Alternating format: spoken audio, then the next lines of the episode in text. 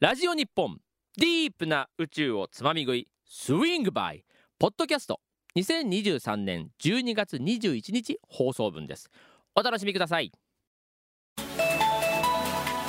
FM924 AM1422 ラジオ日本ディープな宇宙をつまみ食いスイングバ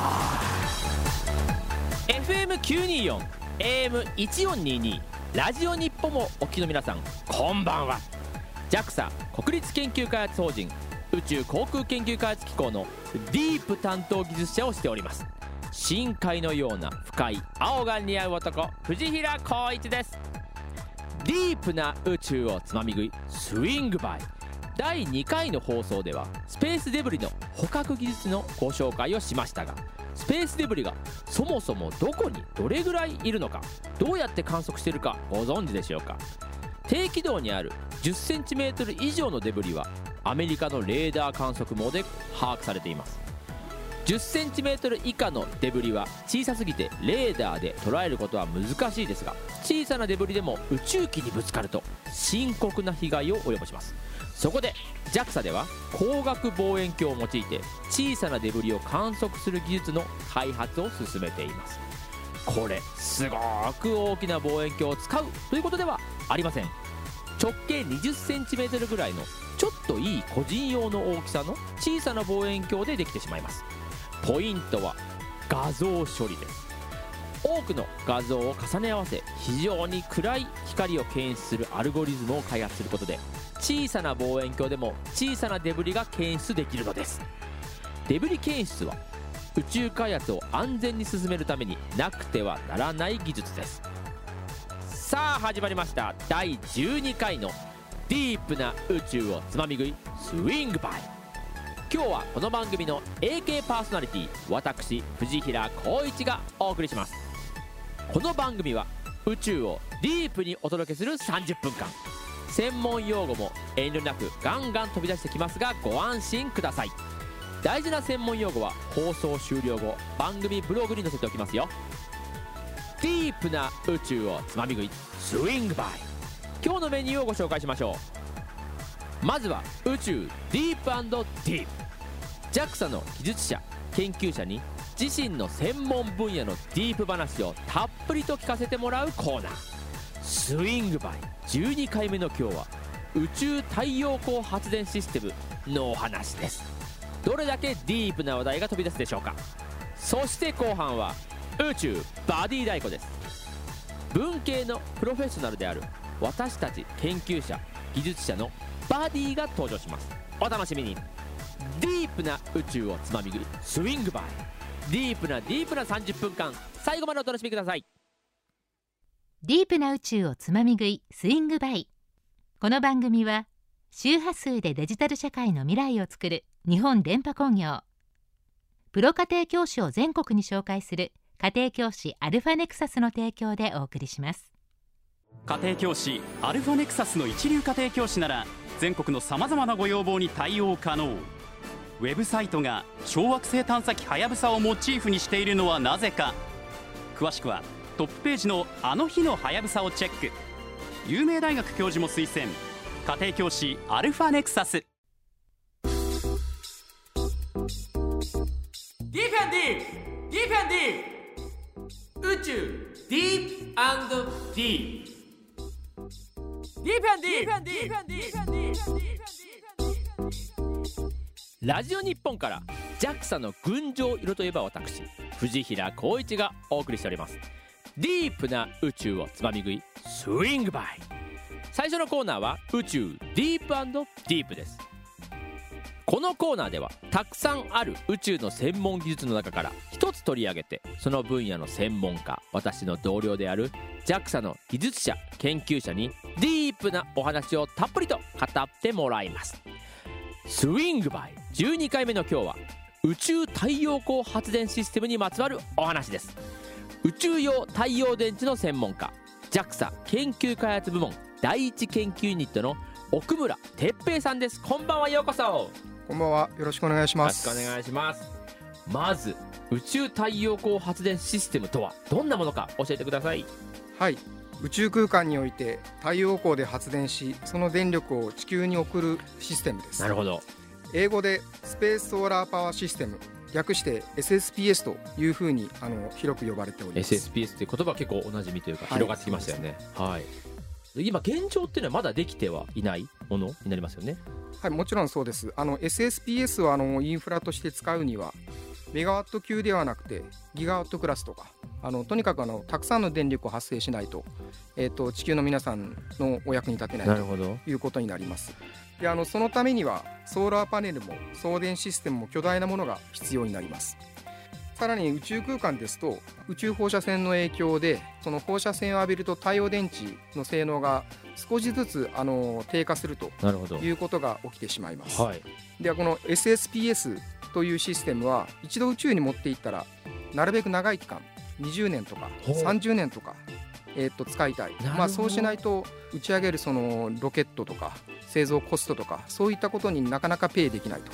なるほど。持っていくのが何より大変なので一回持ってったら長く使いたいよねということですね。その通りです。巨大な構造物を宇宙に構築する技術もまだあの開発途上です。なるほど。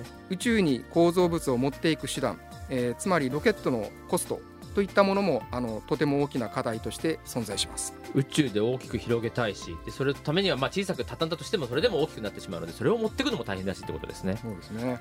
仮にあの SSPS のような巨大な構造物が宇宙にできたとして宇宙の塵、まあ、あのメテオロイドとかスペースデブリなどが当たってしまった時の対策も必要となってきます。確かに。SSPS というのはとても巨大な構造物ですのでメテオロイドとかスペースデブリが当たったことによって破片が飛び散ってであの静止軌道といいますのはあの放送衛星とか通信衛星とかそういうものがありまして、まあ、そういうあの他のあのインフラとして使われている衛星にも迷惑がかからないように対策を講じなけなければいけないといったようなことが、まあ、課題としてあります。なるほど奥村さんのご自身の専門は宇宙用太陽電池なんですかね？具体的にどのような研究をされているんでしょうか？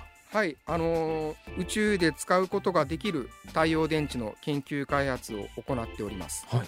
で具体的に申しますと地上で使っている太陽電池一般にシリコン太陽電池だと思うんですけれども、はい。効率が20%台大体その辺の変換効率を持っています。なるほど、宇宙で使うためにはまずあの先ほど申しました放射線うん。これに耐えられるようなものでなくてはいけないと。でさらに宇宙空間で太陽電池パネルを広げる面積なるべくあの狭くしたい、うん、ですよね。でそうするためには効率もなるべく良いものを使わなければいけない。そのような要求がありますので私たちのところでは化合物三接合太陽電池というものを主なターゲットとして研究を行っています。なるほど。要は小さくしなくちゃいけないし軽くしなくちゃいけないのに効率を上げなくちゃいけないと、はい。い、やー大変な研究だなと思いますね。この三接合太陽電池とはどういうものですか？はい。今現時点で、えー人工衛星で広く使われているものは3種類の太陽電池がサンドイッチになったようなものではい。ゲルマニウムの上端にガリウムヒ素の層その上にインジウムガリウムリンの層を形成させます。なるほど。これが3種類。そうです。3種類です。でこの厚さが全体の厚さが100ミクロンくらいとなります。なるほど。普段私がお付き合いしているようなこう民間宇宙スタートアップの皆さんがコンステレーションに取り組んでいますがやっぱ最近は衛星の数が増えてますよね。はい。あの我々もそのように認識しておりますであのそのようにはコンステレーション衛星たくさんのあの人工衛星を作らないといけないと、はいでそうたくさんの衛星を作るためには製造コストをなるべく安くはい抑えたいというような要求も当然出てきます。で宇宙用太陽電池もあのコストを抑えるようなあの方向で開発できないかという言ったようなあの要望が民間事業者から聞こえてきます。はい性能を上げ軽くし薄くしそしてかつコストも下げてほしい来てますね要望がはい、その通りです。で、そうなるべく宇宙環境でも長持ちするようにっていうところがまたそこの難しいところにはなるんですよね。安いものですとあのシリコン太陽電池当然あの安く作ることはできるんですけど、まあそれでなるべく長く持たせる。はいそういった工夫が必要になってくる安くて長持ちする太陽電池を作るためにやってる具体的な技術っていうのはどんなところにあるでしょうか？と。はい。安くするための工夫3つ我々取り組んでおります。1つ目は基板の材料の再利用です。あの先ほどあの三接合太陽電池というのは基板にあのゲルマニウムというものを使っているということを申しましたが、はい。それをあの再利用できるように研究開発をしてます。ゲルマニウムの上に、えーとあと2層太陽電池が乗っかっているので、はい。その2層の太陽電池をひっぺがしてはい。その2接合の太陽電池だけで宇宙で使えるようにああなるほど。というような研究もやっております。まずこれが1点。はい。でもう一つがですね2接合の太陽電池まあ2種類ですので、はい。発電効率としては落ちてしまいます。少しだけ。はい。さっき三節号でしたね。そうですね。はい。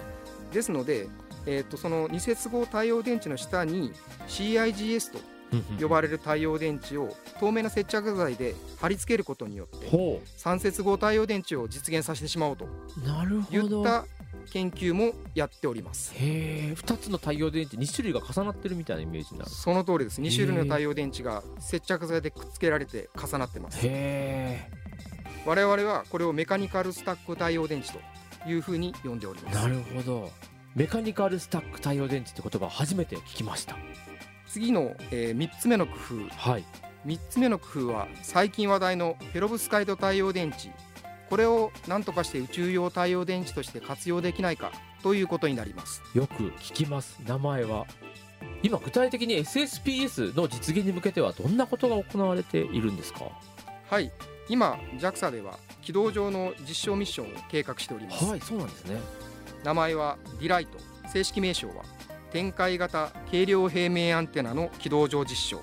このミッションのメインのターゲットは SSPS を実現させるために必要な大型の構造物を軌道上で展開するためのはい。方式を実証するためのミッションです、なるほどなるほど。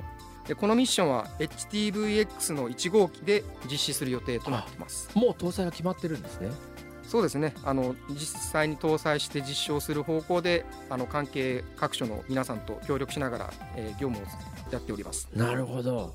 でこの DELIGHT という実証ミッション装置の中に、えっと我々のあの宇宙用太陽電池はい。を実証するためのあの装置も搭載されております。はい。サブミッションですね。はははこの実証機の本体の横に太陽電池が貼り付けてありまして、えーその実証ミッションの名前を我々 SDX というふうに呼んでおります。この SDX では次世代の宇宙用太陽電池として期待されている太陽電池の実証を実施する予定となっております。なるほど。これはさっきお話を聞いたうちだとどれに？当たるんですか？はい、えー先ほどお話ししましたメカニカルスタック太陽電池 CIGS 太陽電池ペロブスカイト太陽電池を軌道上でその性能が維持されるかどうかということを実証するためのミッションです。なるほど。今までご説明いただいたものが全て貼られていると。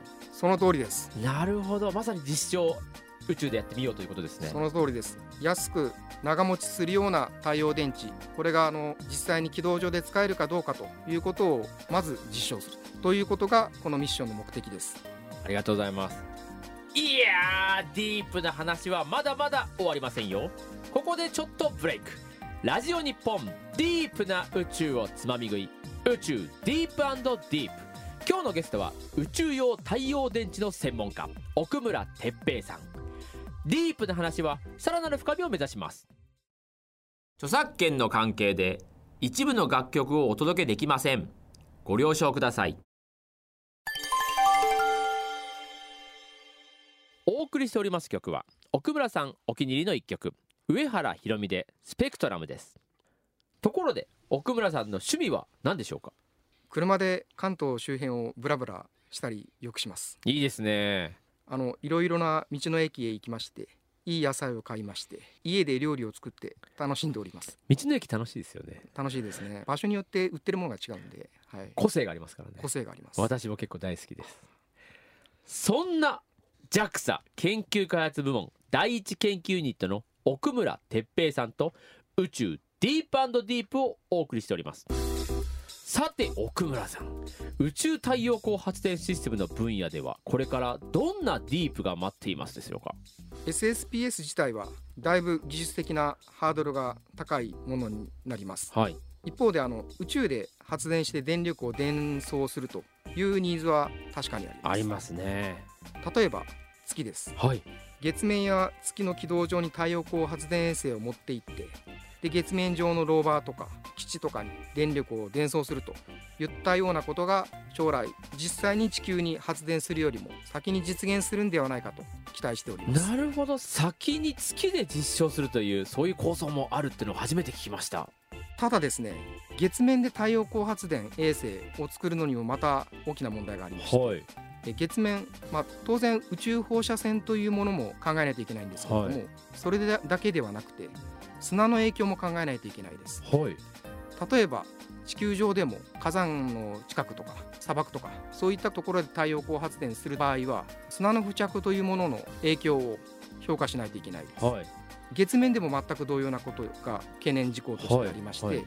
これからの一つのホットな研究トピックになるんじゃないかなというふうに思っておりますなるほど。受け受けの方ですか？発電した後の発電した後のレーザーを受ける方が受ける方もですし、はい。月面月の表面に太陽光発電パネルを置いた場合も巻き上がった砂が太陽光発電パネルの上に乗ってはい。発電能力を低下させないかとか、なるほど。それを防ぐためにはどうしたらいいかとか。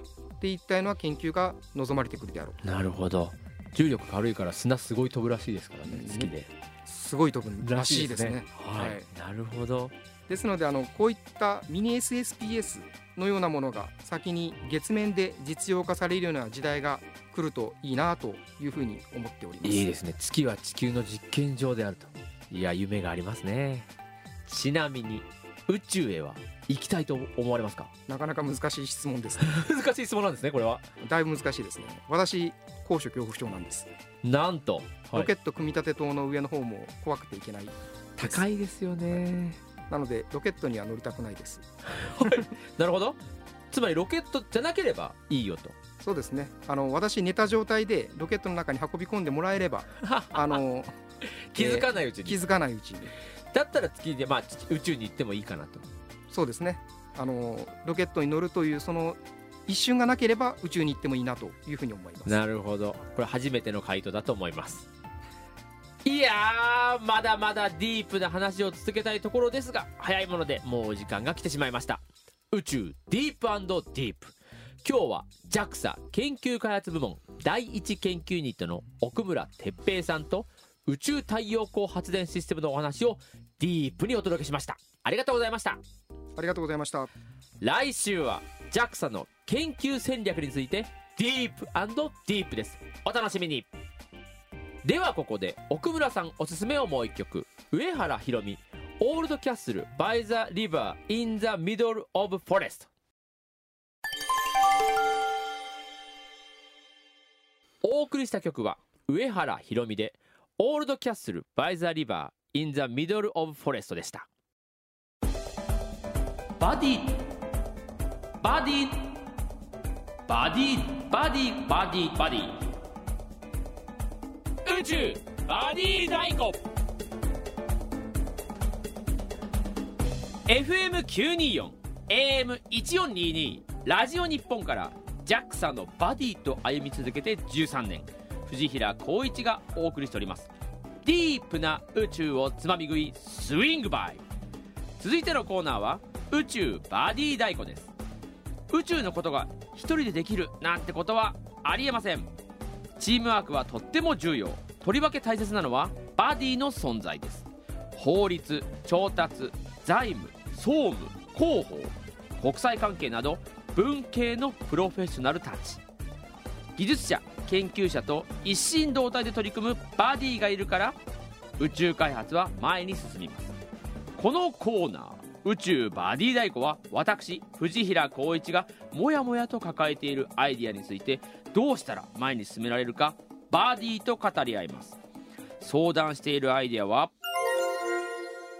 新しい事業の立ち上げ。先週に続き今日のバディ JAXA 研究開発部門研究推進部の竹内優さんをお呼びしました。こんばんは竹内さん今週もよろしくお願いします。よろしくお願いします。先週は宇宙に行った記念品に無重量でしかできないお土産を作るという事業のご相談をしていたところでした。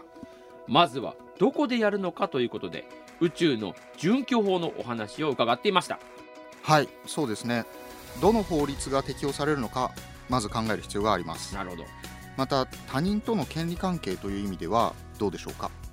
例えば空間の占有によって他人の権利を侵害してしまうなど空間の占有ってどういうことですか？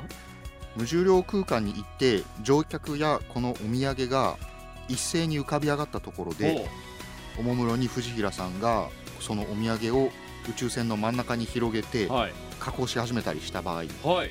それが他の宇宙旅行者の方の本来ふわふわ楽しめるはずだった空間を奪ってしまったりあるいは視界を奪ってしまったりそういったことにならなりませんか？なるほど。空間を占有しちゃってますねその人の権利を侵害してしまうことにもなりかねません。なるほど。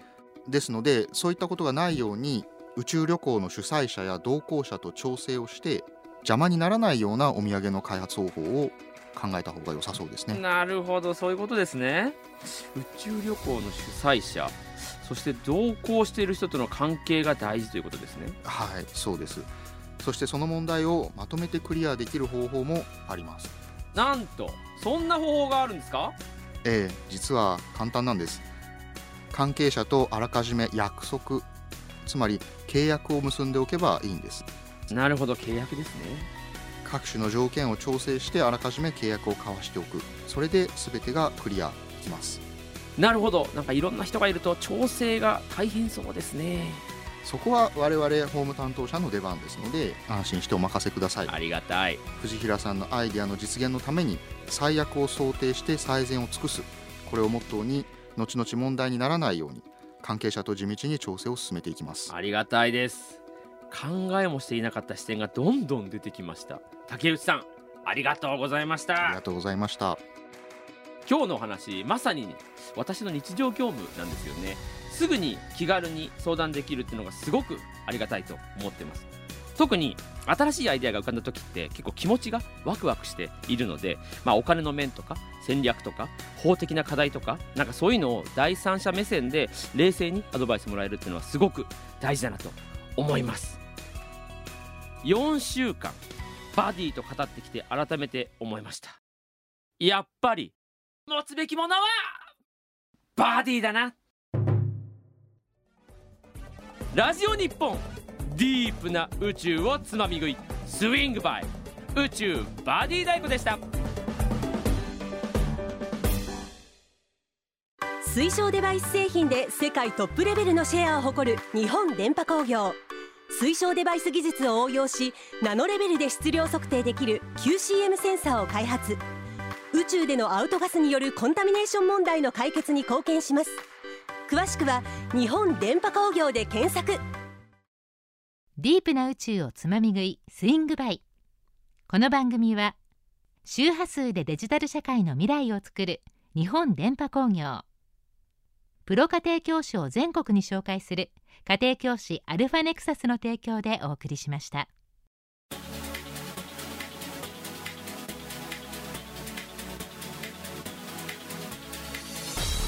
FM924 AM1422 ラジオ日本ディープな宇宙をつまみ食いスイングバイ。お聞きくださいましてどうもありがとうございました。今日のお話は SSPS でしたが、まあ、SSPS こそなんか宇宙の未来っていう感じがします。決して SF ではないことに取り組んでいるというところです。その技術が将来的に世界地球を救うなんてことがあったら素晴らしいなと思いながら今日はお話を聞いてました。さて先日の筑波宇宙センター特別公開でいただいたメッセージからご紹介したいと思います。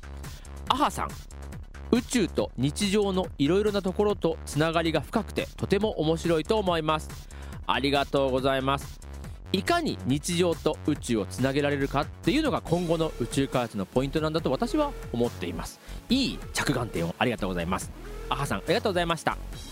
続きましてかぐやさんからはご質問をいただいてます。いつか月面に町が建設されると思いますか？ありがとうございます。これはされるでしょう。日本はアルテミス計画にも参加していますし今今後月面をどう開発していこうかってことがまさに世界的に行われていますね。なのでむしろどういう家ができるのかどういう街ができるのかっていうのをちょっと考えながら今後生活ができればいいかなというふうに思います。他の皆さんからもたくさんのメッセージをいただきました。本当にありがとうございます。さてディープな宇宙をつまみ食いスイングバイではリスナーの皆さんからまだまだメッセージをお待ちしております。感想や質問をどしどしお寄せください。メールアドレスは deep.jorf.co.jp deep.jorf.co.jp です。もちろんディープはラジコでもお楽しみいただけます。エリアフリーなら全国どこでも聞けちゃいます。